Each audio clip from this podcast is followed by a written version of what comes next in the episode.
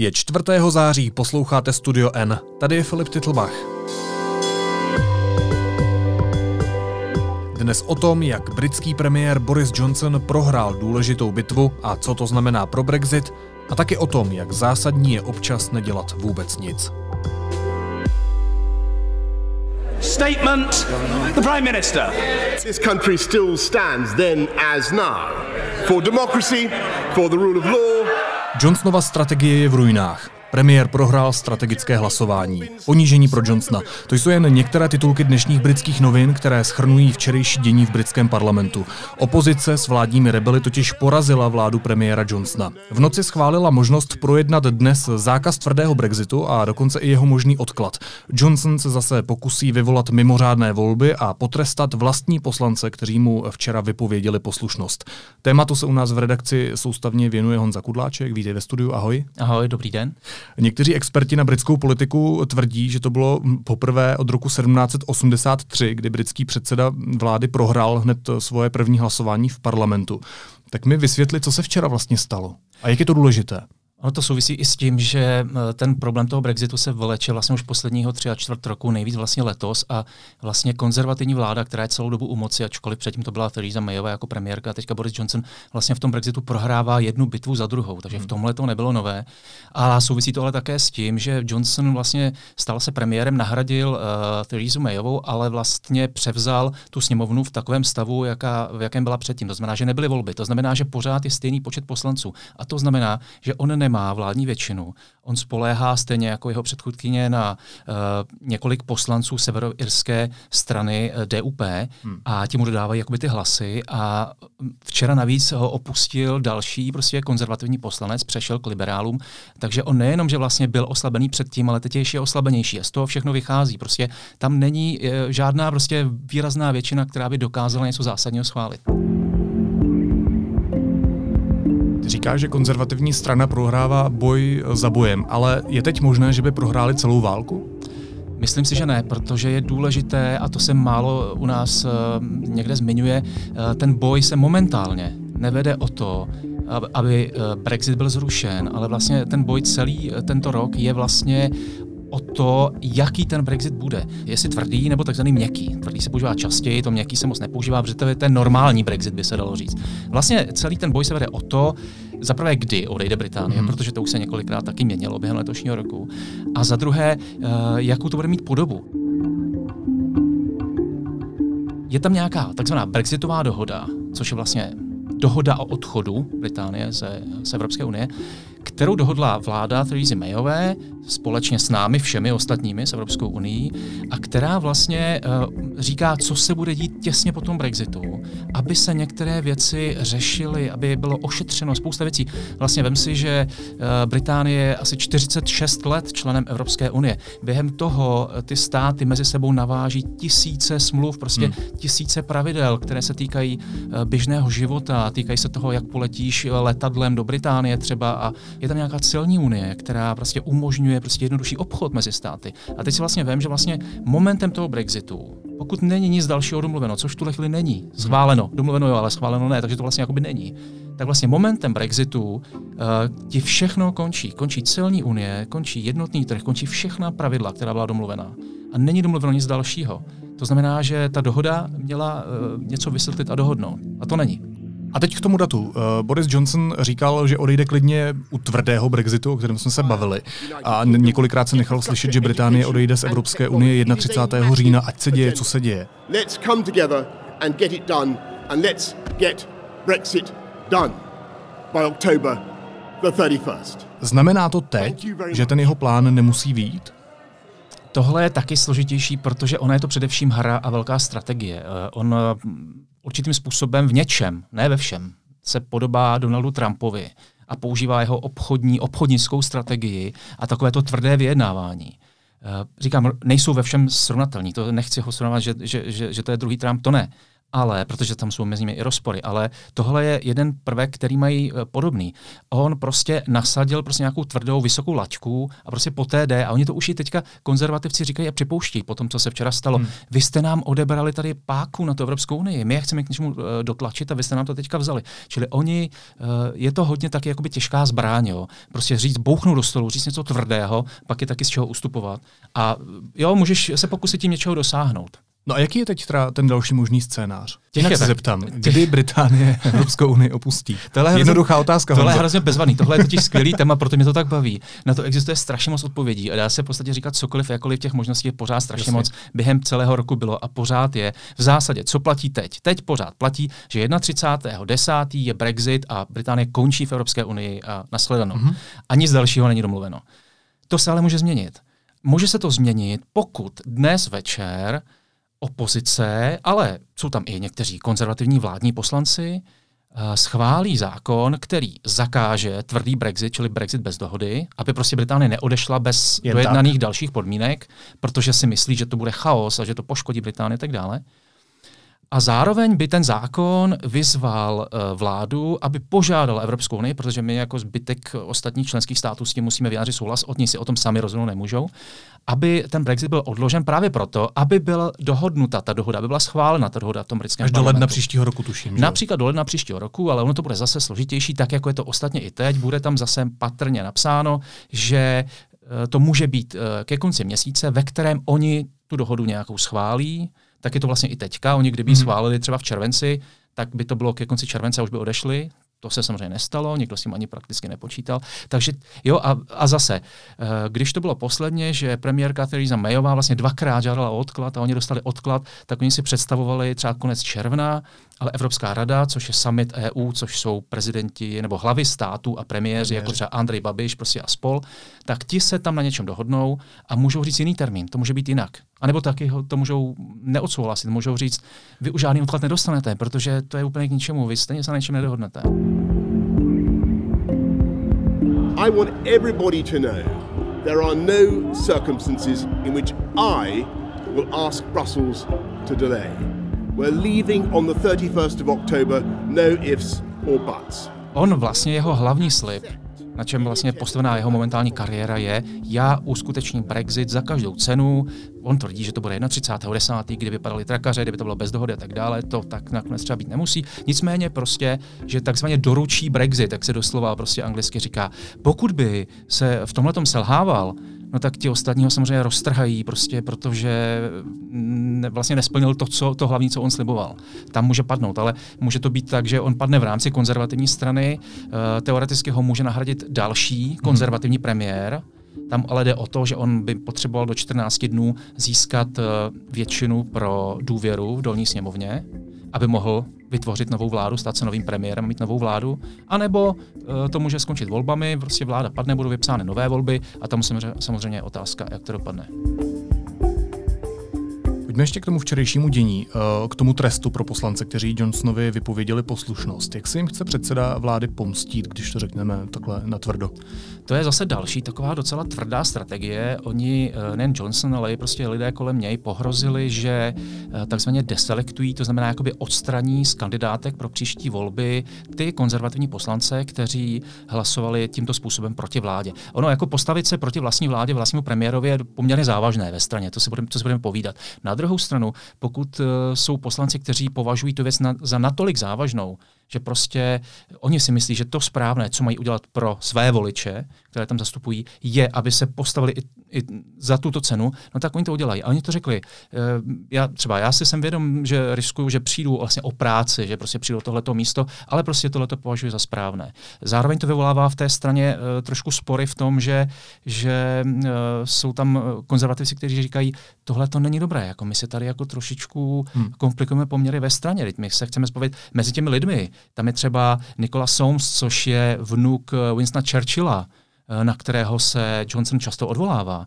A teď hrozí, že tady eh, Churchillova vnuka by tedy měli odstranit. Jako. Diplomaticky asi nebylo ani dobré v rámci té konzervativní strany. No právě, tam je třeba uh, Ken Clark, což je strašně významný straník, je to teďka služebně nejstarší poslanec, prostě oni pro ně dokonce tam mají označení, říká se mu otec dolní sněmovny, jakože nejstarší prostě poslanec a tak dále. Je tam třeba Philip Hammond, který byl teďka několik let prostě významným ministrem financí jejich vlády za Theresa Mayové a tak dále. Takže uh, tito lidé by teď měli přijít prostě o tu pozici.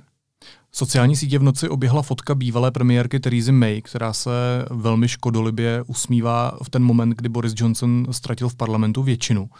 Je to pro ní satisfakce? Uh, mě to trošku připomíná, když nedávno byl uh, setkání G7, tam spolu mluvili Donald Trump a Angela Merkel a vlastně on tam začal mluvit o tom, že on má ty německé, německou krev v sobě a že přijde do Německa, na všem se tam dohodnou a ona začala dělat před novináři takové výrazy, jako, jako, jako co to je, prostě co to tady mele. Jako. Takže uh, já nevím, no, to je, já samozřejmě do nich nevidím, to, to je hodně osobní, na druhou stranu oni jsou tak, oni mají jako zase silný eh, ten pocit té zodpovědnosti a těch tradic prostě a tak dále, takže oni si taky uvědomují, že eh, pokud, že prostě nejde o ně osobně jenom, že jde o, ten, o tu zemi celou a i o tu jejich stranu a tak dále, takže já nevím, já bych tom jako neviděl se úplně jako škodolibost, ale uh, na druhou stranu jako soupeři to jsou, to je pravda, ale uvnitř té strany mm-hmm. a uvnitř té země. Jan Kudláček ze zahraniční redakce Deníku N. Díky za postřehy. Díky a hezký den. A teď stručné zprávy, které by vás dneska neměly minout. Kauzou možného střetu zájmů premiéra Andreje Babiše se bude opět zabývat středočeský krajský úřad. V úterý v případu obdržel premiérovo odvolání proti nedávnému rozhodnutí městského úřadu Černošice. Šéf pátrací sekce generálního ředitelství cel a ex-ředitel UOOZ Robert Šlachta odchází na konci listopadu do civilu. Lidovým novinám řekl, že k tomu má své důvody, ale sdělí je, až skončí svůj služební poměr.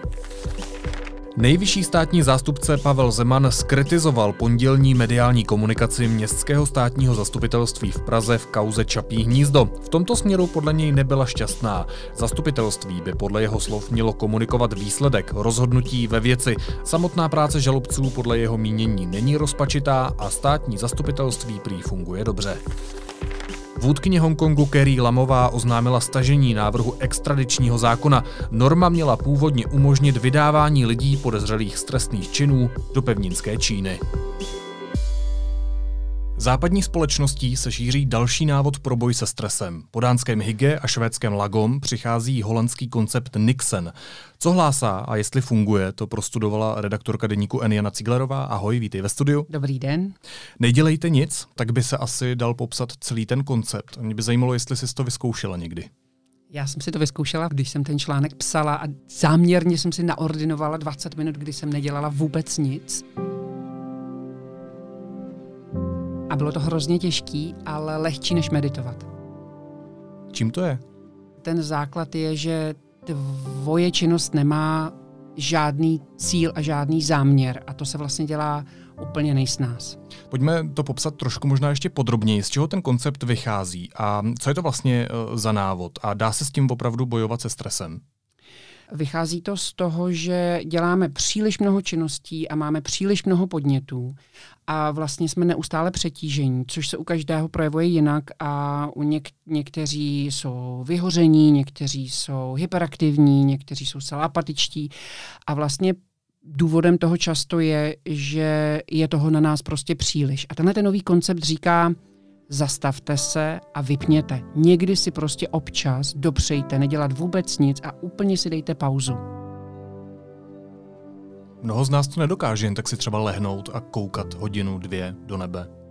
Uh, musí se to trénovat a autorka, která s tím konceptem přišla, uh, Caroline Jansen, tak vlastně říká, uh, začněte deseti minutami, začněte pomaličku, začněte okamžiky třeba při cestování, hmm. kdy jen tak budete koukat z okna. Jde o to, abyste, aby vaše činnost neměla vůbec žádný záměr a abyste nekontrolovali to, kam vaše mysl jde. Já jsem říkal v úvodu, že Nixon je holandský koncept a mě by zajímalo, jestli to je v něčem specificky holandské. Tak já jsem se eh, na to zeptala eh, své dávné známé, která žije v Holandsku 25. rokem, pracuje na ministerstvu ekonomie a klimatu a ona mi říkala, že vlastně ještě úplně celkově rozšířený ten koncept v holandské společnosti není. Že v mnoha věcech je holandská společnost podobná jako ta česká. Přes pracovní týden máme, ty pracovní týdny máme naplněné činnostmi, péčí o rodinu, o děti, o víkendech se snažíme setkávat se s přáteli nebo s rodinou, případně nějaké sportovní činnosti dělat. Ale že to, co si všimla, je, že se stále častěji dělají dovolené, kdy eh, vy si zaplatíte za to, že na té dovolené nebudete dělat vůbec nic. Teď jsme se vlastně věnovali tomu, jak to vnímáš ty, nebo jak to vnímá laická veřejnost v Holandsku, ale eh, ty, když si psala ten text, eh, tak si samozřejmě i řešila, jak ten koncept vnímají různí odborníci, psychologové. Funguje to? Já jsem se na tohle zeptala české psycholožky Barbory Downs, která pracuje jako konzultantka na několika prestižních školách a ona mi ten trend potvrdila a ještě mi zmínila vlastně jednu důležitou věc a to, že speciální ohroženou skupinou jsou v tomto ohledu děti.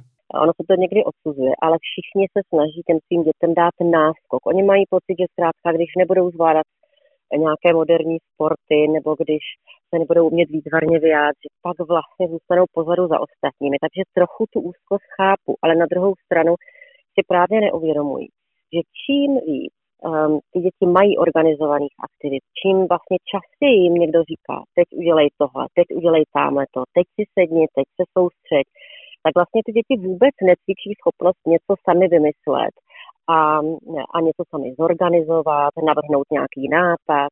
Takže vlastně e, paradoxně, čím víc mají nějakých zábavných aktivit, tím méně pak jsou schopné vymyslet něco sami. Psycholožka Barbara Downs taky připomíná, že je studiemi dokázané, že vůle je limitovaná. A to je další důležitý moment v tomto konceptu. To dítě už to vlastně nezvládá ovládat jednak ve škole a pak ještě na dvou kroužcích a už je z toho sebeovládání vlastně naprosto vyčerpané. A proto někdy paradoxně děti, kterým vlastně vůbec nic není, pak můžou působit jako hyperaktivní a někdy se vlastně má za to, že jsou, ale ono už je to jenom proto, že zkrátka už tu kontrolu nezvládají. Jano, co se děje s mozkem, když nedělá nic? Já ti to přirovnám k hudbě. Uh, aby melodie mohla zaznít, tak každý ten tón musí mít před sebou a za sebou ticho. A kdyby to ticho tam nebylo, tak to vlastně bude zhluk tónů nerozlišitelný, nesrozumitelný. A to samé je vlastně, se ti děje s mozkem, když mu nedáš odpočinek. On je vlastně přesycený. A to nic nedělání, zahálka, bloumání je vlastně to ticho, které si vytvoříš mezi těmi jednotlivými činnostmi. Jak prakticky nedělat nic, to opět vysvětluje psycholožka Barbara Downs. Ono je důležité hlavně, co uh, umožníme tomu našemu mozku, aby si jen tak doumal, aby si vytvářel spoje, jaké chce, aby jsme právě tomu nechali takový volný prostor. Takže proto je důležité ten mozek nezahltit dalšími podněty. Proto právě je důležité třeba se nekoukat na televizi um, ani na další obrazovky. A vlastně je důležité nemít žádný cíl, abychom tak mohli se vlastně jenom naladit na to, co se vlastně se mnou děje. Takže třeba jen tak ležet a koukat do blba, nebo i třeba jít na procházku, ale abychom neměli zase záměr, protože ono většinou z nás zase má ten pocit jako tak procházka, eh, dostanu se do formy, konečně zhubnu těch pět kilo, co jsem si přece vzal. No a to už zase není nic nedělání, to už je zase aktivita, na kterou musím vynaložit určitou vůli. A zase vlastně si ubírám eh, z té rádoby hm, vůle, kterou každý máme nějak omezenou. Když se člověk podívá na současnou kulturu, tak eh, je asi jasné, že je orientovaná na výkon, všichni si toho všímáme. Eh, ale eh, je taky důležité zmínit, že když mozku nedáme šance vypnout, tak to může přinést taky psychické problémy. Ten čas na tu regeneraci je strašně zásadní. A mm, opravdu se pak třeba ukazuje občas, když mám nebo jednám s lidmi, kteří opravdu prožívají burnout nebo vyhoření, tak vlastně ta regenerace potom, když si nedáváme dostatek času v průběhu běžných dní, tak ta regenerace pak netrvá týden, ale třeba taky půl roku, kdy ten člověk vůbec nemůže pracovat. Takže naordinovat si tyhle ty um, malé kousky nic nedělání je obrovsky účinná prevence.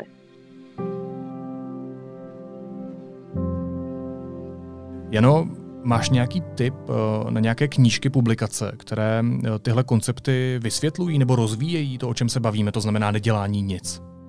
V Česku vyšla moc zajímavá knížka asi před pěti lety, jmenuje se Umění zahálky, tak to bych doporučila. Tam je i spousta výzkumů na to, co se děje s mozkem, který zahálí a naopak, který nezahálí a proč je důležité jen tak bezcílně koukat z okna. A ještě pro rodiče bych zmínila knížku Líný rodič, která vlastně dává návod na to, jak eh, vychovat samostatné děti a ne děti, za které musíme všechno dělat.